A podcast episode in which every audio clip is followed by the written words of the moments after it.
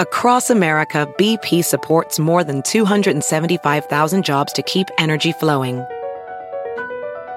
Jobs like updating turbines at one of our Indiana wind farms and producing more oil and gas with fewer operational emissions in the Gulf of Mexico. It's and, not or.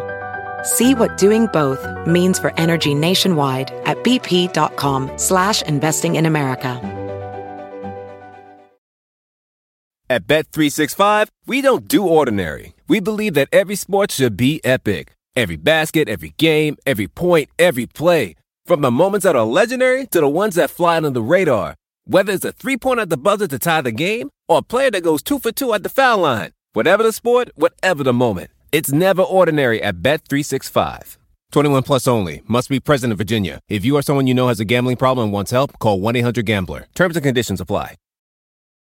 Welcome to the Dunked On Basketball Podcast. I am Danny Leroux, your partial host. Another episode, kind of like the last one we did that came out on Sunday afternoon, where this is a mix of a podcast that Nate and I did, plus news with Dan Feldman. The news comes first, talked about Danuel House's situation, Isaiah Thomas, the Russell Westbrook Utah Jazz fan incident, and caught up on injuries and everything else. And then Nate and I talk at length on a topic that we have been asked to do a lot, and that is the worst contracts in the NBA. And so we start out by going through all the teams and kind of work through some candidates and some not candidates, and then we each rank our top fives. So you can go through it, lots of lots and lots of material there, and we will be back in our normal fashion starting on Sunday night slash Monday morning, depending on when you enjoy the show. Thank you so much for coming on. Thanks for having me again. I, the place that I want to start is probably not the place that that some others would start of what's happened since the last time you and I recorded on this, which was Sunday, and that is with the Danuel House news. And so basically what happened here the sh- the cliff notes version is that house had actually been on an nba contract earlier in the season he moved down to a two-way so that they could sign gary clark and then when House was getting towards the end of his number of NBA days on the two-way contract, they ran the two sides ran into a problem because the Rockets wanted to sign House to a longer-term deal with at the minimum, you know, not surprisingly, maybe something along the lines of the Hinkie special, which is a term I came up with for contracts that run a long time and are basically all minimum and all minimally guaranteed. So something like that, and House basically said no because those that would require a negotiation and so the it looked like the Rockets were kind of positioning things, and eventually now, you know, close enough that he will be playoff eligible. House is converted, which they could do unilaterally, which means that he will be a restricted free agent in the summer of 2019, with the qualifying offer being an NBA contract rather than a two-way contract, which is what it is when a two-way contract expires. And good for him for for standing up for what he wants. I, I think the real interesting thing we're finding out about two way contracts is how much of a tough position they put players in as they end. You lose a lot of leverage to the team as soon as you sign it. Uh, because if you play well and it ends, then you're still kind of stuck. And so, you know, I am all for players being as aggressive as they can at that point as you near the expiration of it to try and get what you want because you already don't have much leverage. Right. And I mean, I think the best example of that we've seen so far is Ty Wallace. I mean, Wallace had a, a, nice year. You know, he's he's underperformed relative to my own expectations for him this season, but he it took him a while to get anything. What he got was a you know a pretty weak offer from New Orleans that I think it surprised all of us that the Clippers ended up matching. And having the leverage of a two-way qualifying offer that's such a low bar for any team that you can basically just wait out the offseason and then you can evaluate it on its own merits and if the as long as the player doesn't do enough to move the needle where they're an early part of the bidding process, it's even easier. Like that's what happened for the Clippers is they had all their other business done, and while they had some thorny stuff to deal with, all the thorns were gone at that point, and the Rockets could be in a similar boat. And House, I believe he's from Houston. I know that he grew up a Rockets fan, so it's not the situation where he's dying to get out of there or something. I think he's just dying to make his money. Yeah, and he should. I mean, he is you know, he bounced around a little bit with the Wizards and Suns, and this is his opportunity. He's playing well this season. He's shooting well from outside. He's a wing. Every everybody needs more wings, uh, and you know the. I think his you can see his value in the fact that the Rockets converted him. They didn't have to do that. They could have let him languish in the in the minor leagues and then come into the offseason on that two-way qualifying offer, but they clearly view him as somebody that they want on their team the rest of this season, that's a strong indication of his value. Along those lines, remember that the Rockets have, like every other team, have a finite number of roster spots. They're dancing very, very close to the luxury tax, and they could have had some, you know, I, they could have had somebody else, and they chose Danuel House to use that roster spot over whoever else you want to talk about. So that is an important statement as well for not only for them, but theoretically for teams as a restricted free agent, you know, an offer sheet type of guy. And my belief is that wings are the group that teams should make their exception about being reluctant on you know offer sheets because the whole idea of yeah you're tying up your space and all this kind of stuff but his wings are so scarce that you can do that. I'm not saying specifically that danuel house is that wing because i would need to evaluate him more to make us before making a big statement like that but it only takes a couple teams and you know you, I, I hope that everybody everybody gets their money because especially somebody who has gone through the trials that he has trying to make it in the league I, I feel sympathetic for those type of guys. I mean nate and i the first NBA cast we did of the G League was a was a game that Danuel House was playing in as a part of the Rio Grande Valley Vipers, and so you know I, I have additional connection there. But yeah, we'll we'll see where it goes. We'll see see if he can. I mean, I'm guessing that this also ties in that he will probably, I mean, it will happen probably after most people listen. This will happen at record after most people listen to it. But if he plays against the Warriors, I mean, that game is going to be a little disjointed with Kevin Durant out due to an ankle sprain. But if House, you know, can show that he belongs, can fit in with their system in that game, that will go a long way to saying, hey, this guy can be a part of our rotation or won't be a part of our rotation. Do you think there's, what do you think the chances that what qualifying offer he would be getting next off season just isn't that important because he's elevated himself as a player to the point that that yeah, I mean the qualifying offer always matters, but that it's likely enough he'll be getting an offer sheet or just a direct contract with the Rockets that's bigger than the offer sheet anyway the most likely outcome to me was was that he was going to get an NBA contract. Like if uh, let's say he had gone through the offseason, you know, the Ty Wall situation happened. He goes into the offseason with that offer. But, you know, there's a little bit less shine. You know, you getting you you don't get pulled up, you don't get the experience of being on the playoffs with this Rockets team. So I think it was still the more likely outcome that he would have gotten an NBA contract, but I do think this helps it a little bit. Yeah, I agree with that. I mentioned this just now, but Kevin Durant left the, the game that the Warriors eventually lost to Phoenix with a they're calling it a right ankle contusion, and he will miss the Rockets game. His status is uncertain for their game in Oklahoma City, which is on Saturday. And it's unfortunate this now means that all four Warriors Rockets games this regular season will have had a significant absence. I don't need to go through all four of them, just know that they exist.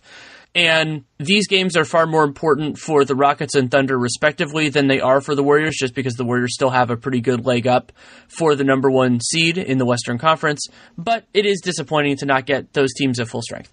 Sure. Hopefully, we get that in a playoff series because I really do think as the Rockets come together, they might be the best challenger to the Warriors in the West. Now, I don't think the, the Rockets are as good as they were last year, but I think the Warriors might not be quite as good as they were last year either. And so I would like to see that in a playoff series. And I'm more hopeful on that than I am bemoaning that, oh, this one regular season matchup isn't going to have all the, the talent available. Right, and there's also a chance that if the Rockets win this game, that it makes it more likely that they get into the two three, and theoretically, in that case, that means that they would have to go through an extra series theoretically to face the Warriors, but they would also that would theoretically be the Western Conference Finals, so that would be pretty exciting. So we'll we'll see where it goes.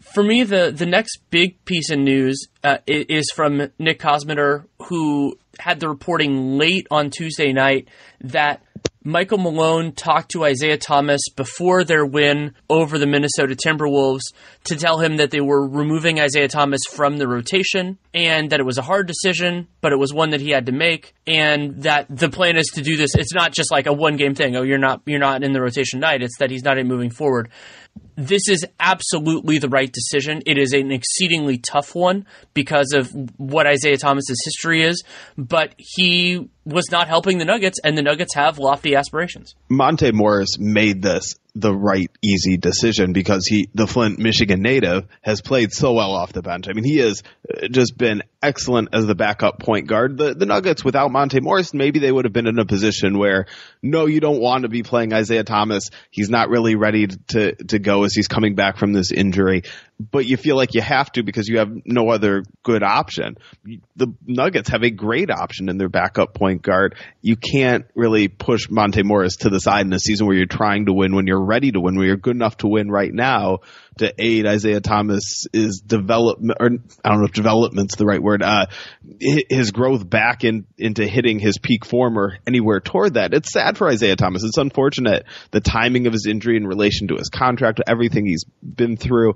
It's tough on him. Uh, but the Nuggets are in the business of winning, and Isaiah Thomas isn't ready to help them do that. I'm happy you focused on on Morris as being the impetus for this because he is. And I mean, we saw Morris fade a little bit more into the limelight when Thomas was out there on the floor, and that was not a good thing for the Denver Nuggets because Morris was playing significantly better than Thomas. And they have all these other bench options. If they needed another, just another capable body, we've seen teams work with two small guards. I mean, Dallas had the Energizer Bunny lineup last year with three small guards on their second unit but Isaiah Thomas wasn't playing well enough, and the Nuggets have other options. So I, I, I, think that their ideal, you know, usually teams run an eight or a nine player primary rotation in the playoffs. The Nuggets' best version of that did not include Isaiah Thomas. So getting those ducks in a row ahead of time is a very good thing. Yeah, it's I can't say again. It's just so unfortunate for Isaiah Thomas that oh, this yeah. is the situation. Like it stinks. Nobody should is happy about this but it is the situation. I mean, he's a competitor. I think he understands that on a certain level that the, the team's trying to win, and he's not there. Um, I don't. What, what gets tough for him is I don't know how he shows before free agency this summer that he is there, that he is back, that that his hip and his uh, quickness and all those things are are back to a level where he can be a good NBA contributor. And uh, apologies if I got this wrong. I think I remember from Sam Amick's piece earlier in the week, which you or over might have been over the weekend that he wrote for the Athletic. He was talking about kind of the puzzle pieces for various teams, and he was talking about I believe there was something in there about how Isaiah like basically never wanted to come off the bench again. Like that was just kind of he thought he had earned that from Boston, and he had until he got hurt and then you just have to recalibrate all this stuff and it's going to be extremely hard to figure out where this goes. I, think he might end up having to do maybe more workouts, more proof that he's healthier because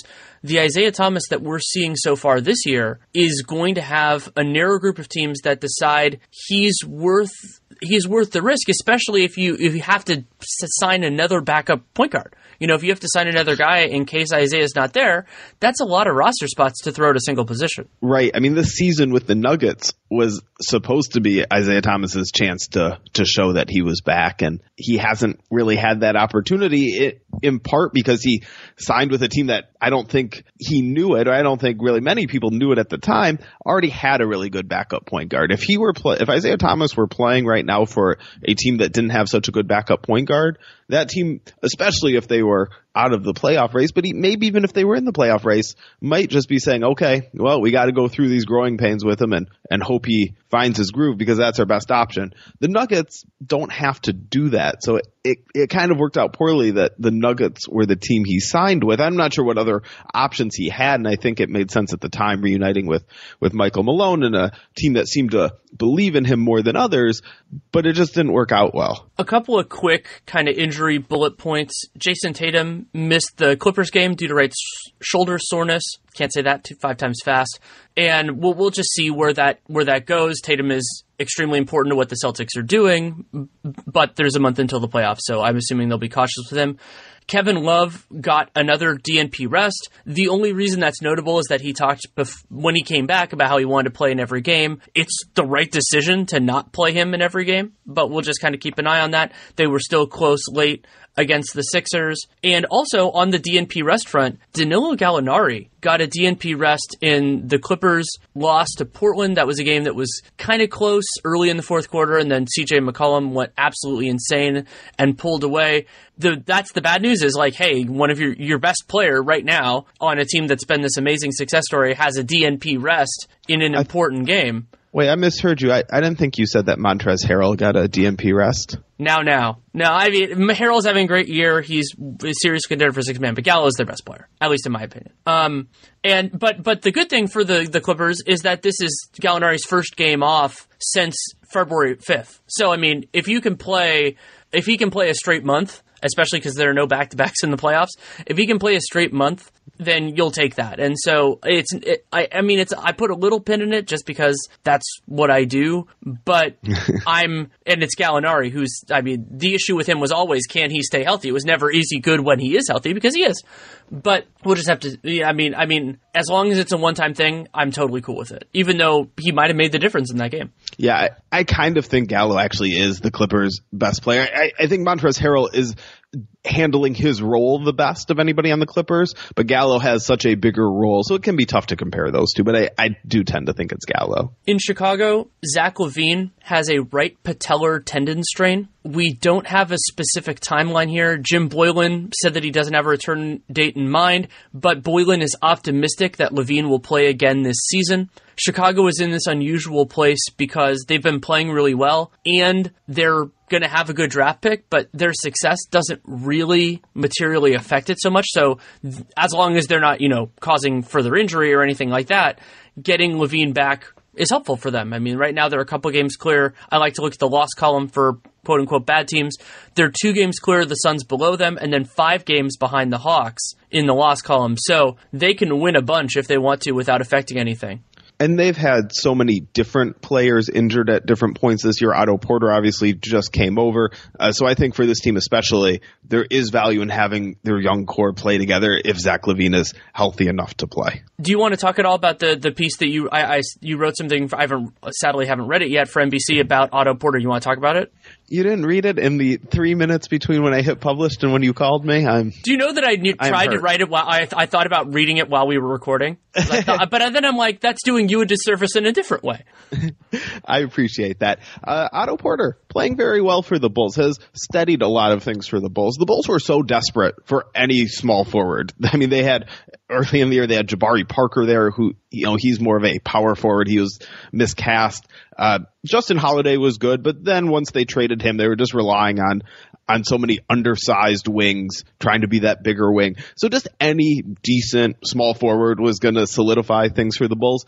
Otto Porter's much more than decent. I've always really liked his game. I think he complements good players very well.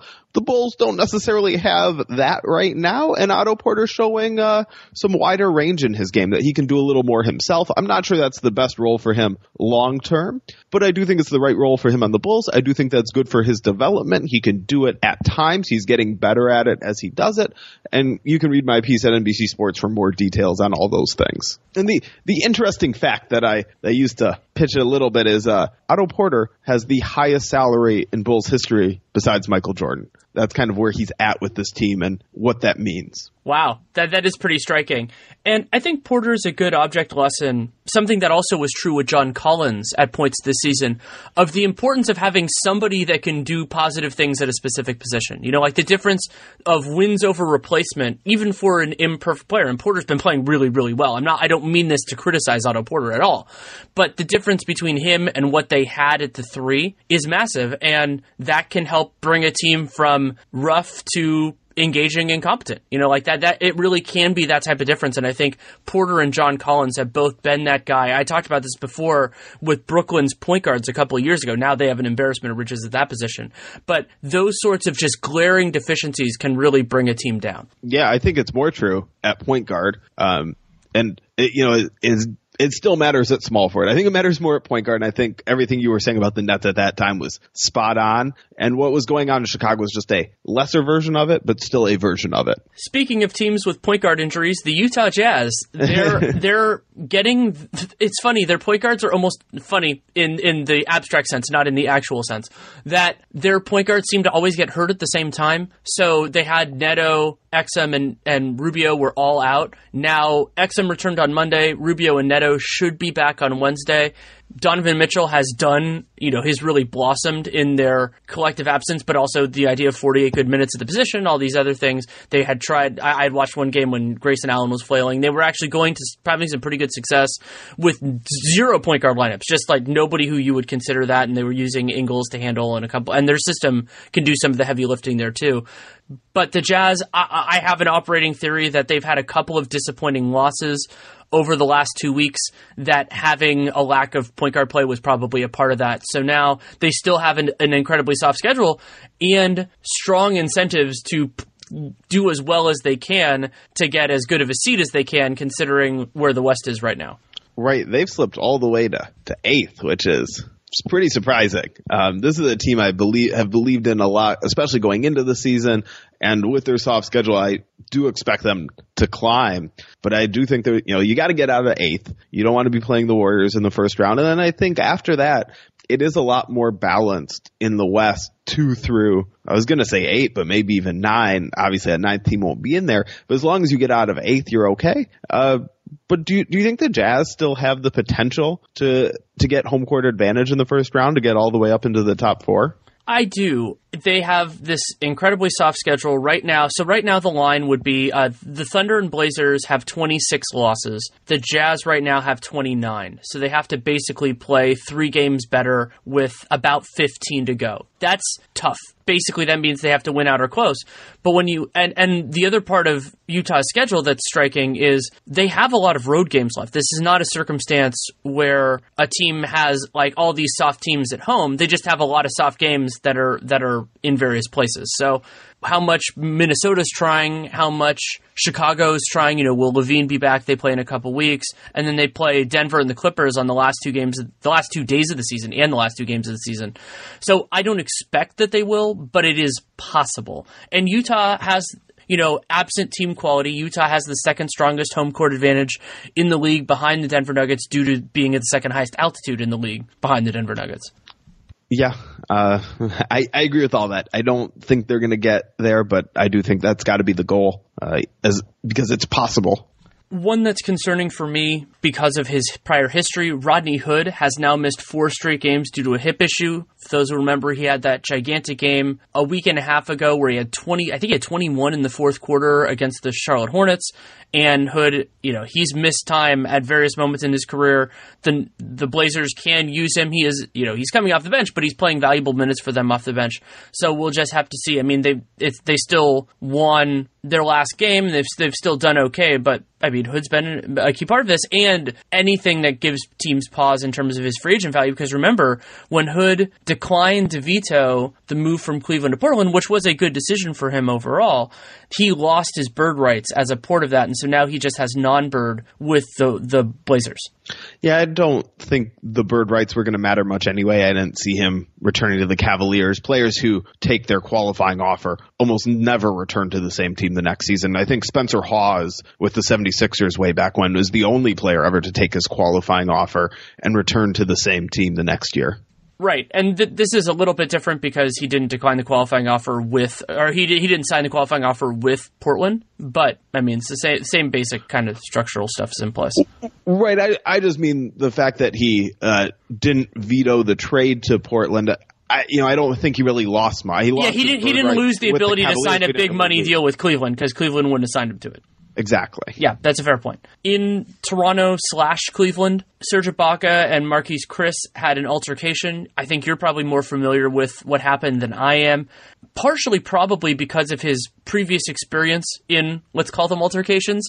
Ibaka got, and because he was the aggressor in this one, Ibaka got three games, Marquese Chriss got one, and that you know obviously Ibaka misses a couple games, but also that does reduce Toronto's luxury tax bill over the course of the season because league suspensions count. You know that the the game checks they miss reduces the luxury tax bill. I wonder whether the Raptors owners. They'll never admit this, obviously, but whether they'd prefer that Ibaka miss these three games and they save, what is it, about half a million or so you know, because the the reason you pay Ibaka so much is to get him on the team, right? The the Raptors are headed where they're headed for playoff seeding pretty much anyway. And so once once you've got him on the roster, you're not going to lose him. If you can save this money, if you're a little short-handed for a few games, maybe it's worth it. Now, obviously, I don't think they actually want him to go start fights and get suspended, and they're not promoting that by any means. But once it happens, they might prefer that it happened to that it didn't.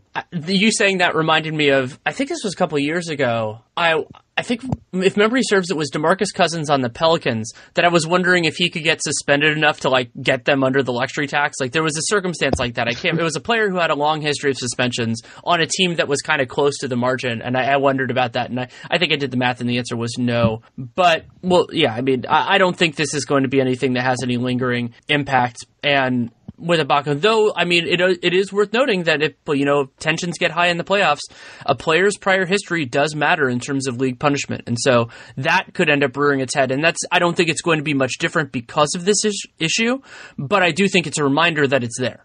Yeah, definitely. I, I mean, even more directly, uh, Ibaka runs hot sometimes. That's part of mm-hmm. who he is as a player, and this is a reminder that that could be an issue for the Raptors in the playoffs. So there's a lot of good that comes with that, right? He plays hard and he he brings intensity, and there's a lot of good, but sometimes there are negatives, and this is just a reminder of that. Yeah, and that's another benefit of having Marc Gasol now is that if Ibaka has to miss a game or, you know, whether that's due to injury or something like this, that they have more replacements. They could, of course, go to Siakam at center more as well, depending on how many wings they have healthy at a given point. Speaking of healthy wings, DeMarre Carroll is going to miss Wednesday's game against Oklahoma City due to a hyperextended knee. We have not heard about Treveon Graham. He had back soreness that caused him to miss Brooklyn's win over Detroit on Monday. So, I mean, I, I'm guessing if Graham, if it was more discretionary, that maybe he'll be back, but we'll have to hear on that. And then in in Charlotte, Nicolas Batum was a late scratch on Monday due to a right eye abrasion, and that became a bigger deal because they had so many other guys out. We talked about MKG's knee sprain the last time we did a newser, but also Cody Zeller missed that game due to left knee soreness, and that is concerning because le- the left knee is the one that he had surgery on back in the 17-18 season. It's getting late fast for the Hornets. Yeah, it really is. I mean, we we ha- we're in this circumstance right now as as we record this where there are seven teams in the Eastern Conference with a, a, record over 500. Pistons and Nets are a couple games over, respectively. And then there's that race for the for the eight spot, which I mean, you could talk about how desirable that is to to get in there and just get run by the Bucks. But I mean, all of those teams. The problem is, yeah, okay, the four teams that they're going against aren't super good, but you have to be better than all four of them. You have to be better than the three others in order to make it in. Yeah, I mean the Bucks are, or I'm sorry, the uh, Hornets are definitely still in it, but as, as their personnel dwindles, as they are just barely hanging on into this race, it gets tough. The Bucks are in it as well.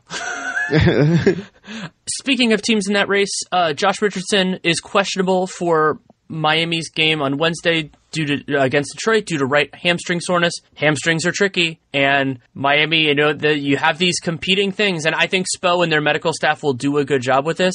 But it's so hard when you have a month left in the season. Josh Richardson is a very important player for what they do. That you want to have you want to have your players out there, but the harder you push them, the more likely you are to miss them for a longer period of time. I do think the Heat want to make the playoffs. I think that's absolutely a priority. But it is nice that they do have the fallback of if they miss the playoffs, I believe that put them in position to avoid paying the luxury tax. I don't have the firm numbers on that, but you might be right. Well, I'm I'm just saying that because Albert Nahmad has has written it. Um, I have not run through the the exact numbers yeah. on the bonuses, but I believe Kelly Olynyk has a bonus related to making the Heat making the playoffs. And if they don't, I, I think there are other things tied into it too. So I don't think that would make it a lock. But I think that's the way it's trending. That that the Heat will pay the luxury tax if they make the playoffs, will not if they miss the playoffs that that reminds me it's worth mentioning that I'm so happy the team that is the closest and had to do the most ridiculous stuff to pos- to like be around the luxury tax to possibly get under it is the team that has a singular like salary cap expert. Albert does the whole league, but he cares more about the Heat, and so it's it's this great confluence of person who knows this stuff really well and cares about it a lot and has you know can can piece it all together for the team where it matters most. I've enjoyed that a lot. Yes, absolutely, me too. Jimmy Butler got a DNP rest against Cleveland. They still won the game that was closer than I expected. And so that the reason to me that was significant is because it was another game that that Philly played without their full starting five. You know, they had they've had various injuries. Joel Embiid missed bunch time, and that game was ugly until Embiid had a couple of awesome plays late. They're going to need time to figure this out, and hopefully they can stay healthier to get there. I mean, Philly is still jockeying for positioning, but they're going to need their guys healthy at some, at some point. Yeah, I mean, and if you're going to re-sign Jimmy Butler, you're going to need him healthy over the long term too. He's somebody that you do need to be careful careful with with the injuries he's had and all the mileage on him. Yeah, and he had had a foot issue late in that game on Sunday, so that also might have been a part of it. You know, it was listed as a DNP rest, but maybe they wanted to make make sure that was okay. And teams should do that, especially when they're playing against a less competitive opponent, even if that team gives them a game, which the Cavs did. In Minnesota, Jeff Teague, Andrew Wiggins, and Derrick Rose all missed Tuesday's loss to the Nuggets, and Karl-Anthony Towns had a knee scare over the weekend. That I think that injury occurred on Thursday or Friday, and but he so he missed one game, came back on Tuesday and dropped 34 and 10. So great to see him back out there. I mean, it's the second health scare from Karl-Anthony Towns, I believe, in the month of March. Also, the second of his career. Yeah, that's true because he had basically started every game in his career before that point. And so good to see Towns back out there. Good to see that this knee issue isn't going to affect him. And it's another confirmation, which is bad news for the teams that Minnesota's playing that we're kind of hoping maybe they would fall by the wayside, that they're, they're going to keep trying at whatever form that takes. And Towns has individual incentives, not that this is the whole reason why he's doing this, because if he makes All NBA this season, then he makes a boatload more money. I think you actually know the number, pretty close to it. Or did I just I should, totally? I did I, was that just totally unfair to you? No, I mean I should know it. I just wrote a long article about it. Thirty-two million is the projection and difference over the next five years if he makes an All NBA team. That's a lot of money. It is, and but but you know he gets hundred percent of the benefit of the doubt of why he's playing because Oh, he course. always plays. He always plays. Yeah. And you know, I don't think there's a fine line and it's tough to judge. He can be sometimes too passive and that can look like he's not playing hard. But it seems like I don't think that's what it is. I, I think sometimes it's in his his nature as a player to be too passive, uh, but I don't think that's a lack of effort. Like he seems to he plays every game for sure. That's verifiable. And in my assessment, he plays hard. We'll end this with the story that has gotten the most attention over the last couple days. That is the situation between Russell Westbrook and and a member of the Utah Jazz fan base that was sitting close to courtside during their game. And what makes this hard for me to talk about co- like fully is that we don't know exactly what was said. I mean, there's been reference by both the Thunder players and the Jazz players to what happened, and we know the results, which is that Westbrook got a $25,000 fine and the fan got a lifetime ban from the Utah Jazz. So I do think that there is a worthwhile conversation to be had, whether whether you and I have it or somebody else about fan conduct and everything else like that. But I have trouble talking about this specific circumstance because we don't know what was said, and maybe it's my legal background where I'm like, hey, if we don't have the underlying facts, I can't talk about whether this was deserved or not. Well, we don't know what was said here, but the Jazz investigated this and concluded that this guy should be banned. So I think that says something. I don't think we need to put absolute faith in the Jazz's investigation. That was absolutely done correctly. But I, I think that's a very important piece of evidence that after they took the time to investigate this, their conclusion was this guy did cross a line. Uh, a line he crossed so badly that he's got to be banned completely from the arena. Um, and there's also video. Eric Woodyard of the Deseret News posted this, uh, a video from a prior game of a fan calling Russell Westbrook boy, uh, as it looked like Westbrook, was getting ready for the game. Uh, that is racial. There, there, is on video. You heard what the fan was saying. A- And so I, I think when Westbrook talks about this, he wasn't just talking about this incident, although that is what he directly referred to, but there's a history of things he's heard in Utah, and some of that is on video too, and we can look at the whole scope of it. Right, and I will defer significantly to Utah's investigation. And we're going to run into this issue. I mean, just as as a people who cover a league, as a league, the league more broadly, where you have to, you know, some of it is going to take investigation after the fact, security, and you know, however crowd management, however you want to term it. Yeah, it'd be great if, if they could handle this immediately. First of all, it prevents situations from escalating. Then it's also a, a more direct punishment, all that kind of stuff. But I'm guessing the the kind of the long term end game here is that when these sorts of incidents happen, it will take some time to investigate because you have lots of cameras, you have lots of eyewitnesses, and you can't really, in the, the heat of the game, you can't really get all of that stuff together in time. And yeah, I mean that that that is worse, but I still think you know for that fan being able to be there for the rest of the game, you know that's that's something. But now they're now they're not they're not going to be back for the rest of it. I also wonder how this is going to be enforced because it's very it's very hard to do that when you know obviously you could just have somebody hand you a ticket you could buy it you could buy it from a secondhand source. There are lots of different things you could do. And so I don't know I don't know exactly what the enforcement mechanisms are here but I'm interested in how. The, I, but it's not like the first time a fan has ever been banned or something like that. I'm just interested intellectually, though. I'm I could guess why a team would not be forthcoming with what that is, because then people could try to get around whatever security measures they have. Yeah, I've I've often wondered too how they enforce those bans, but there are bans all over. James Dolan bans how many people from Madison Square Garden. Uh, maybe maybe those bans aren't actually followed. Uh, I would guess. I don't know. Some of it is maybe there there's the threat of legal consequences because at, at, that point, a fan who's banned who comes to a game, are they trespassing? Or you know, maybe you can get away with it, but maybe the deterrent is significant enough. I'm not sure exactly. Well, I'll, I'll, give you the they, one that I would do. How they do it? I yeah. would. I would definitely punish severely anybody who deliberately facilitated that. You know, kind of the aiding and abetting idea. So well, if, but you, it's if you knew, if you knew, not not like hey, like like if it's your if it's your best friend and you buy them a ticket to the game and you know they're banned, then you then you lose some time. Like you know those sort those sorts of things like that. You know, to the team. Not obviously you go to jail or something like that, but I, would consider something like that because the you know you're trying to get leverage wherever you can, but you can't punish you know like a, a, ticket reseller because they sold a ticket to this guy because they can't they can't do that, there are ways with you know credit cards and all that kind of stuff to get around it. Uh, doing this during the game, I really do think the Jazz in particular after this incident, but all teams need to assess what can they do during games. How can they handle this better during games? Uh, because this thing did, if he if he crossed the line, which is what the Jazz themselves determined, he did it during the game.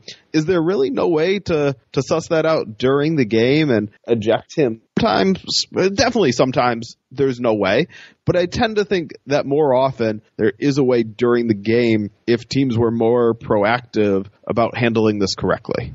They could also change the threshold and basically make it that if if it's uncertain that we're just going to remove you from the situation, and yeah, that might lead. You know, it's kind of the idea of is a false positive or a false negative worse. And I would argue that if if somebody has done conduct sufficient that you think that this is a possibility, that them missing even just the period of time to evaluate it, that you know they kind of lose. That remember, this isn't a court of law. This isn't a circumstance where you have to say, oh, is it is it you know, it, you want a policy that fans think is fair.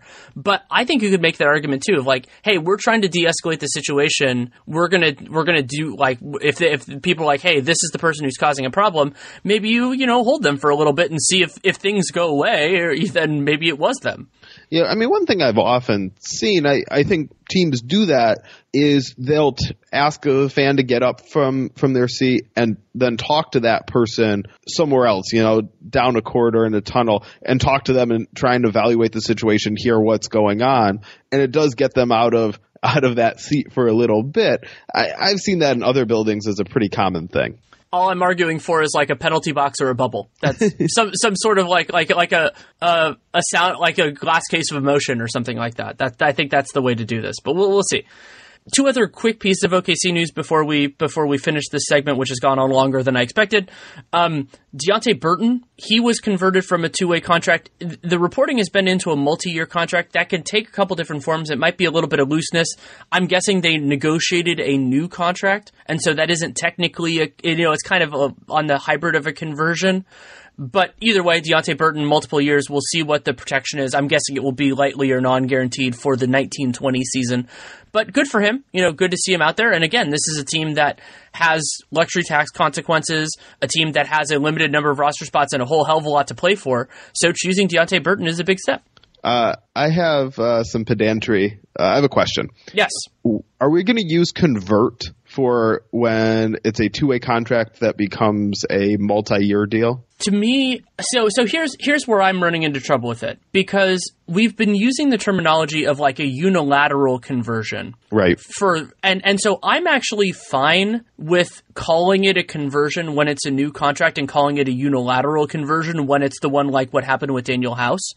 I'm fine doing that, but I don't think that's what people are doing right now. So if it were me, I would say we use a different word like transitioned or signed a new con. You know, something Signed. like signed, signed, signed, because you don't need to say like he's signing a contract. Like if it's coming from a two way, that doesn't necessarily need its own verb unless it's being unilaterally converted, because that's something fundamentally different. So yeah, I would go with signed and understand that like signed him to an NBA contract that it's from a two way or something like that. Yeah, I agree with you. Well, well two way still NBA contract. Yeah, I've gone Oh, back true. and forth on this a little bit. This is this is a new era uh, with these two way contracts, and uh, but I am with you that I I think the right time to use conversion is only when the team unilaterally converts it, uh, and when it's just a new contract. You know, you say they signed him to a contract. Uh, you can say he was previously on a two way deal, but it is a new contract. I agree with you. Last piece of news, and this could be significant. Hopefully, it's not. Markieff I hope Morris, it's more significant. Oh well, actually, I hope it's less significant, Right. than what we just talked about. Yeah. So Markieff Morris left Monday's game with neck soreness. And, you know, normally a player leaving a game with neck soreness, not that big a deal. But a neck issue is what cost Markieff Morris a bunch of time earlier this season. You know, that what derailed his year with the Washington Wizards. So you hope for the best. You hope that this is, you know, it's just like something that was a little bit off and the team was being cautious. But we'll have to see because it's it, you know it's another reminder that while he's a talented player that we until we know that this is like 100% in the clear you know you're going to be a little bit a little bit shaky with it Right. I mean, this is this is the reason he got to the Thunder in the first place is he wasn't healthy, and that that's what led to the Wizards trading him and him getting waived, and that that set everything into motion. And so this is dealing with it is, is part of it. Hopefully, he's okay. anything else to discuss i think we're i think we're in the clear Everything I got. okay thanks so much Thanks for having me.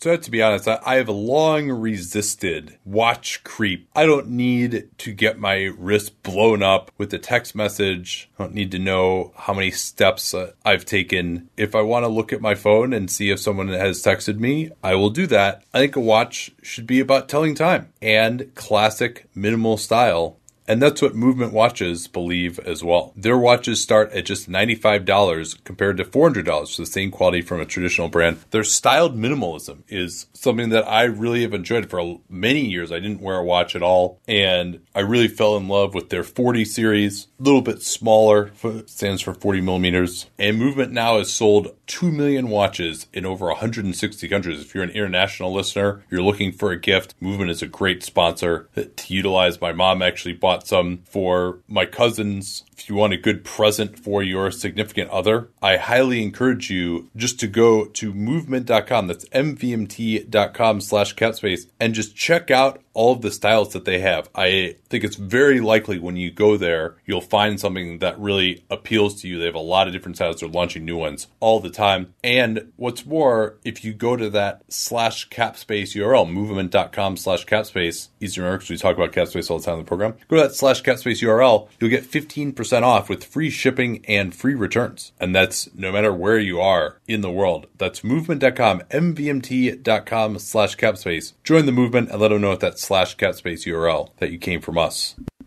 So now it is time to get to a subject near and dear to our hearts the worst contracts in the NBA. I think we're just going to go through the teams here and point out some candidates to start with. Then Danny and I are each going to pick our top five worst contracts and then argue about which ones we think uh, are the worst. But one thing that really struck me overall here is every single one of the contracts I picked, this is a little bit of foreshadowing here, was not a free agent contract. Almost invariably, free agent contracts, you're bidding against a ton of people. You want to get the guy, you have this cap space. In a lot of cases, it's going to evaporate the next year eh, with, or you've, you've got a low cap hold you can utilize, but then you're going to sign someone after that. And so in future years, you won't have cap space. And so you feel like, hey, we just got to use this cap space now because it's going to go away. You know, that happened to Washington and Portland and Detroit in 2016, for example. But because all the free agent money got spent in 2020 and maybe to a slightly lesser extent, or, or sorry, in 2016, contracts ending in 2020. And then to a lesser extent, 2017, our rule here is that the contract has to go past 2020 because it's really, you know, now it's not that bad of a contract if it only goes for one more year after this one. Because there hasn't been that much free agent money around and because extension rules have been relaxed to some degree,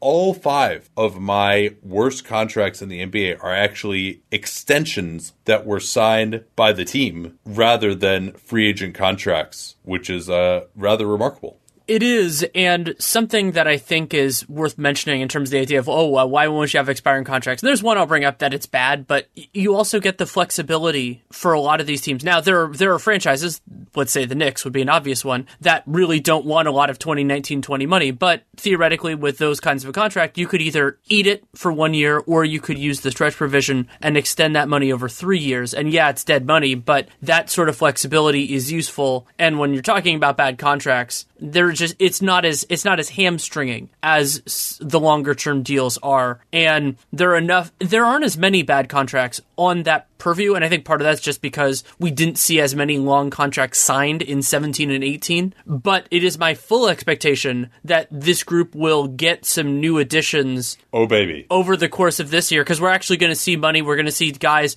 looking for long-term contracts because part of what happened was there weren't there wasn't enough money around for for people to sign those really long-term deals. So I think it, it is going to open up and we'll see some we'll see some of this brethren.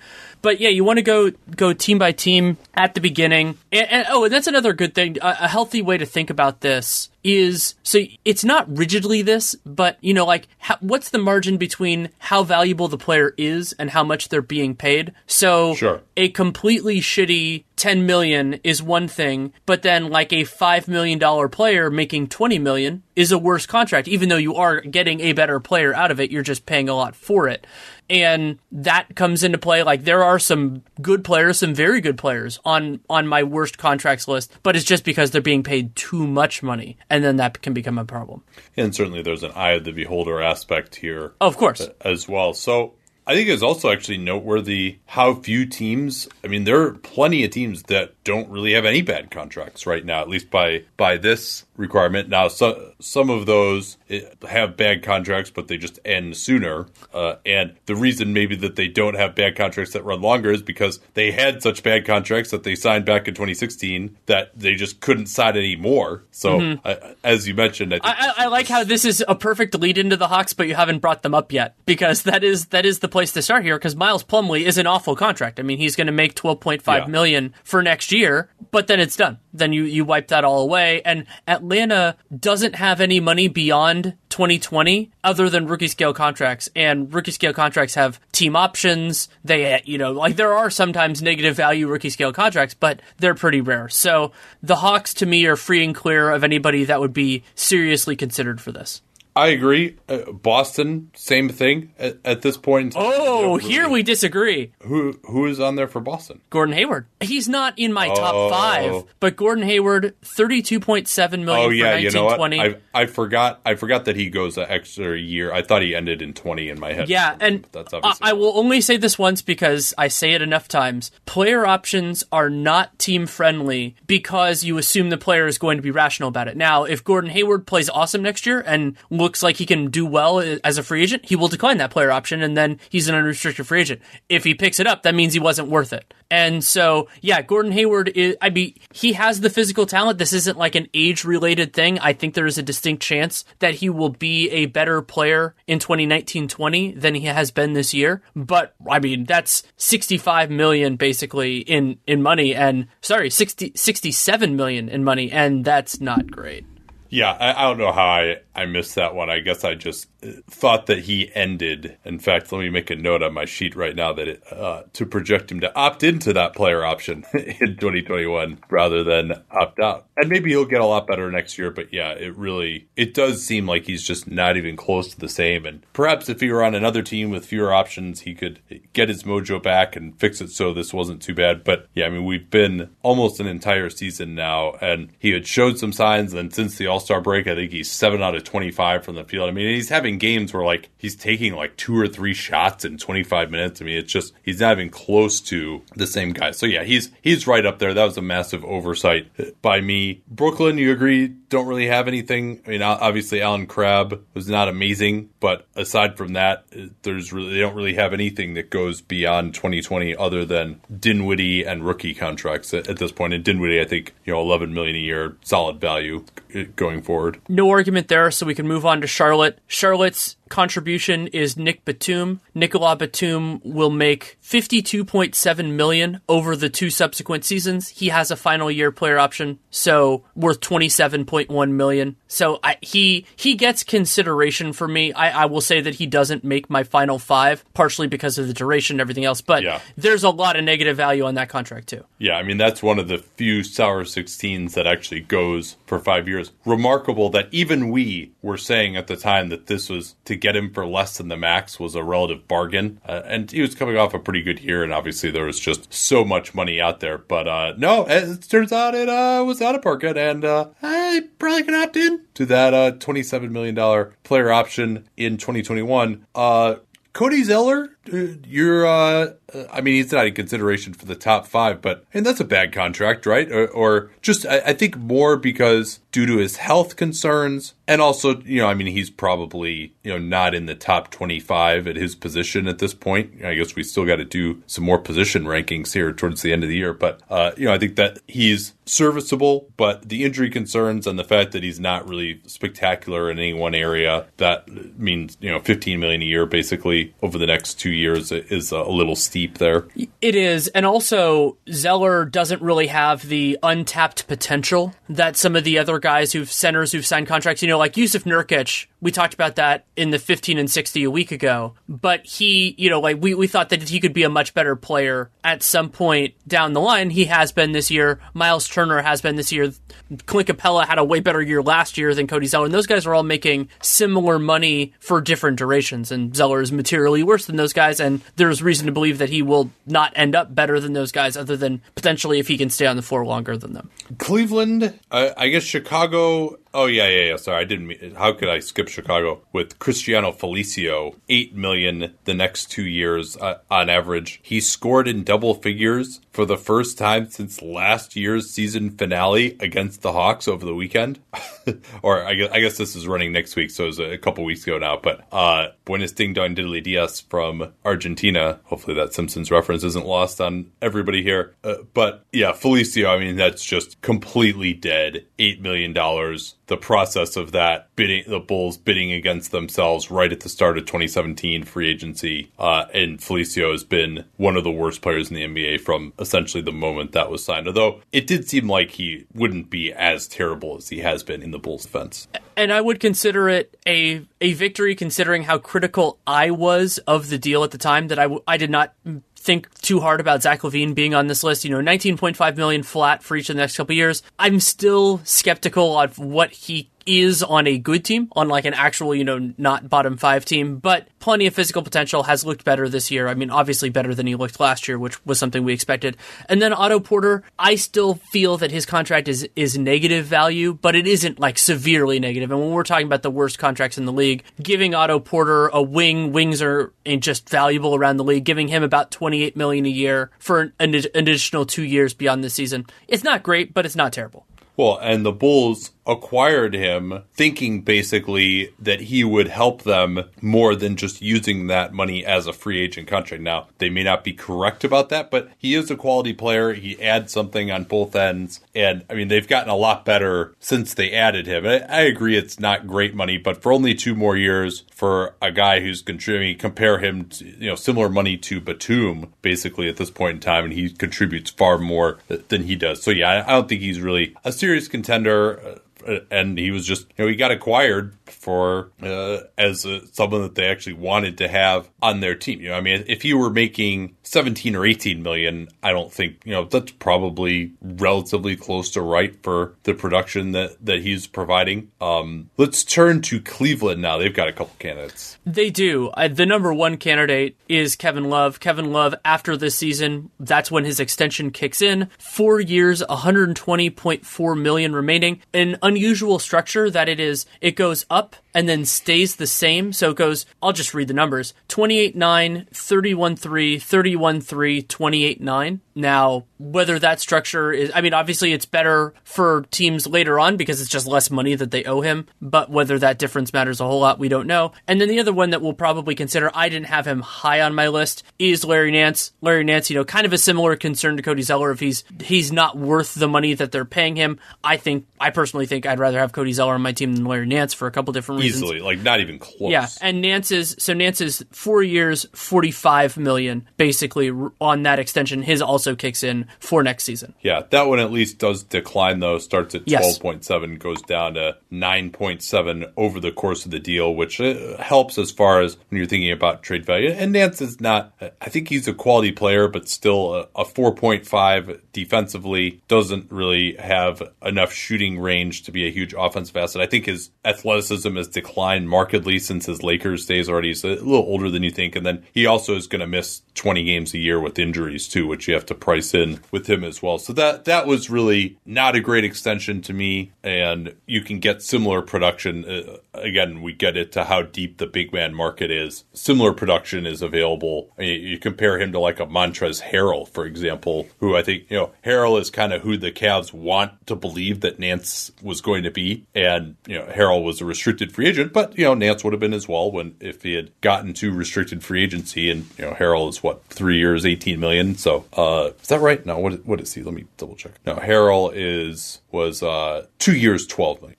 is what he was. So yeah, but but love is the big one. I mean, that one. These ones that just like go so far into the future you can't even see them. And those are the ones that we really like. We can't even really grasp how far these some of these contracts go into the future because really for the last ten years since the 2011 CBA, we haven't had these crazy albatross contracts that are taking up you know 30, 40 percent of the cap that go out that far. There's another big problem. This will come up with a few different players, but not that many. Where if you believe, as as I do and as you do, that Kevin Love has a negative value contract, it actually makes him way harder to trade because there aren't many ways to cut that price because nobody gets paid that long.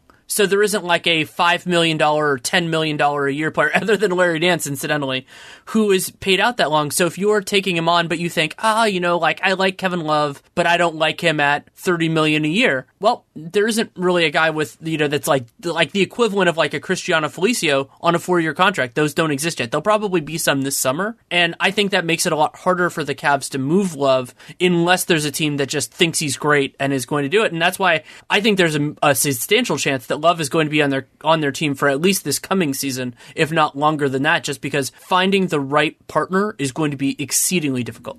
Yeah, and who they get in the draft is going to be real interesting for Love's future uh, as well. If they get Zion, uh, Love and he are not the greatest cohabitants uh, in the long term. But yeah, and Love has played well. I mean, he's he's helped them quite a bit. I think it's not that he's a bad player. It's just, you know, he's probably, I don't know, would you say this year is making 24 million? Would you say he's worth about that when healthy? I think he's pretty close to there. I think that's a little rich. I would have him more in the like 18 to 20 million dollar Yeah. range, It- but it, depends what kind of team you are too. Right. Uh, like ironically, since he's been on the Cavs, who've been in the finals every year, you know, at the highest levels, just his defensive shortcomings and his inability, I think, to beat the best defenders one on one becomes an issue. But if you're talking about a team that's you know just trying to get into the playoffs, I think he has a lot of value, and, and we've seen that. Yeah. You know, just what he's added to the Cavs just since he's come back, even in limited minutes. he hasn't been as good as as Blake Griffin over the last couple of years, but that's a pretty good model for what you're saying. I mean, Blake Griffin is is the best player on the Pistons and is propelling them towards a, a pretty good record this year. And if if what how they've played over the last little bit is an indication, then maybe they could have done better earlier. Yeah, but then Love bumps up, and obviously he's getting older, and you know, you also you have to consider that he's. I mean, if he plays more than 60 games in a season from here on out, you would have to count that as a as a win. And when you're talking about the type of teams that he's helping, ones that are just trying to get into the playoffs while missing 20 games in the regular season, when the regular season is what's important to you, uh, that that makes it a lot less palatable as well. Dallas Tim Hardaway Jr., a ludicrous contract from the moment the Knicks signed that offer sheet uh, during the Phil Jackson, Scott Perry interregnum in the summer of 2017. Do you do you remember where we were when we were together when we heard about that signing? No, I don't recall. Where, uh, was it in Utah? We were at Utah Summer League in our hotel. It was the two of us and Kevin Pelton. We were getting dinner after the day's Summer League. I think that was the Oh, day that. Donovan Mitchell had shut down Jayson Tatum, and we were all sitting there. And it was late in the day. You know, we were kind of tired. And then that news broke, and Kevin's like, "Oh, I have to write now." And then I think I ended up writing for something for the Athletic as well. And um, it was because we're just sitting there going like, "Why?" I mean, that and and Hardaway, it's not immense negative value. I mean, I, I still, th- but it is negative value. Well, well, hold on. What, what, what is he? Is he? I, I would characterize him as like a four to five million dollar player, in, in my opinion. I, I was thinking more in the like six, six, seven million dollar range. Personally, it is. Oh, Hardaway is also a great example. I, I should have brought this up. I'm mad at myself that I didn't when we talked about it in the podcast. Like because he didn't pick up his his player option, then he only got the bonus on the remaining years of his contract before the bonus. So he'll be making 20 million next season, and then 18, sorry, 19 basically the year after that because he didn't pick it up. He, sh- he should have just done that. I guess he wanted the flexibility, but he's not going to be a 20 million I'd, pro- player. I'd probably rather have the flexibility uh, as I mean, I mean, even though yeah, it does seem. I mean, you might get bought out or something. You can you can talk to his former teammate Enes Kanter about that. Yeah, but that's one that's uh, again only goes two more years, so that's not great. But certainly, uh, and I think his performance in Dallas so far has backed up uh, our opinion of him. Denver, they've got Jokic who goes out. That's obviously a great deal. Um, Gary Harris and Will Barton each go out three more years. Harris uh, is going to average uh, a little over 18 over the next three years. Barton uh, will average 13, a little over 13 over the next three years. Does have a player option on the end of that for 14.7 million. I think those will end up being fine. Uh, Barton, I worry about towards the end of it. Harris, I mean, that contract looked totally good until he had all these injury problems this year. And you never know, guys could just kind of fall off and not uh, be the same after coming back from injuries. They both obviously, you know, Will Barton had that core muscle injury as well. But clearly, these guys have been productive players so far. It, not really in any kind of consideration, but just ones to keep an eye on here if they can't get back to the level of performance that they've been at previously. And Barton was one that I didn't really care for even when it was signed, especially due to uh, the back end. We can move on to Yeah. the to the Pistons. The Pistons have two guys that are on big contracts. I classified them as big but not awful. And I mean Blake Griffin just a lot of money. 3 years, 110 million final year player option. Andre Drummond 2 years, 55.8 million final year player option. So, I wouldn't I don't think they're among the worst contracts in the league. Both those guys have played well, especially recently. They're they're young enough and and full credit to Blake Griffin. I expected that contract to be a disaster, but he's played excellently. I mean, bona fide All Star. I haven't. Yeah, we'll, we'll see if where if where he is in terms of All NBA consideration. He has a lot to do in Detroit. But so you know those those contracts are big, but I wouldn't say they're you know even if they're maybe like slight negative value, maybe they're not in this conversation. Yeah, Griffin brings up a, an interesting conundrum of the idea in a contract of paying more money late in the contract to get the guy for productive years early in the contract. Now, a big reason why we were so low on Griffin was potential injury concerns. He's stayed completely healthy basically since he got to Detroit. So uh, that, there's always that sort of Damocles hanging over the whole thing, but it, a year of health makes you think that there, that's a little bit in the rearview mirror. And he's played it, as you mentioned, at an all star level. He's been worth the contract that he was signed to so far. And to actually get a guy like that who's providing that level, who's worth his contract, now you can look at the end of it and say, yeah, you know what, that's going to be really rough going forward here. But you're getting enough production on the front end that I don't think you have to worry about it uh, as much. I mean, even if you're looking, oh man, this 37 million, 39 million these last two years really sucks. You could look at it at that point and be like, hey, over the life of the contract, this wasn't too bad. I think you, you kind of have to look at it that way in some respects because ultimately what these lists go back to is, you know, you're evaluating the decision to sign the guy and to, to some degree. Um, now it, it's a little different if you're talking about trade value going into the future because that doesn't, what he's previously done doesn't matter as much there, but, um, Mean, what are your thoughts on that? Is, is, it fair to incorporate the kind of present value as uh, and even maybe a little bit previous value into these contracts, or, or should we just be looking at it solely as this is exactly what we can expect going forward? I'm overwhelmingly forward looking on it, but if you want to, if you want to price that in a, a tiny bit, yeah, fine. I think of it more as a tiebreaker than anything else. Like for that's that's the way I see it. I, there is total legitimacy to your approach. It's just not the way I do it. Yeah, and it's just you know there's sort of a oh man, you know how how could these guys have been so dumb to sign these guys to the country? We we try to avoid that kind of thinking unless we were saying it at the time. Uh, but yeah, I mean this is one that actually has looked better. Uh, it was the Clippers who made that decision to sign him, and both in terms of who the player has been and what they were able to get for him in trade, uh, it's looked pretty good uh, ultimately. But yeah, neither of those guys in serious contention for me with Houston, Chris Paul, somewhat of a similar analysis for me as his old Clippers teammate. But Paul, I mean, those numbers just escalate so much 35 this year, 38, 41, and then a player option for 44. I think everyone knew that that was going to be a bad contract by the end. The disappointment has been him not playing at all star level this year. He's looked much better, as we talked about a little bit ago on the 15 and 60 since the all star break. But I mean, this is going to be a tough one. Still didn't make my top five quite yet because he's still a very good player. I think he, you can expect semi All Star production out of him the next couple of years uh, until it really begins to, to fall off. If we had recorded this a couple of weeks ago, I think I would have had Chris Paul higher yeah. on the list because he he he looked pretty washed. I mean, but he, since the All Star break, he has been a lot better and looking more like himself. And you do have concerns with Chris Paul that he's not going to be able to play in a ton of games. I mean, we brought that up with Kevin Love. It's even more fair to bring it up with CP.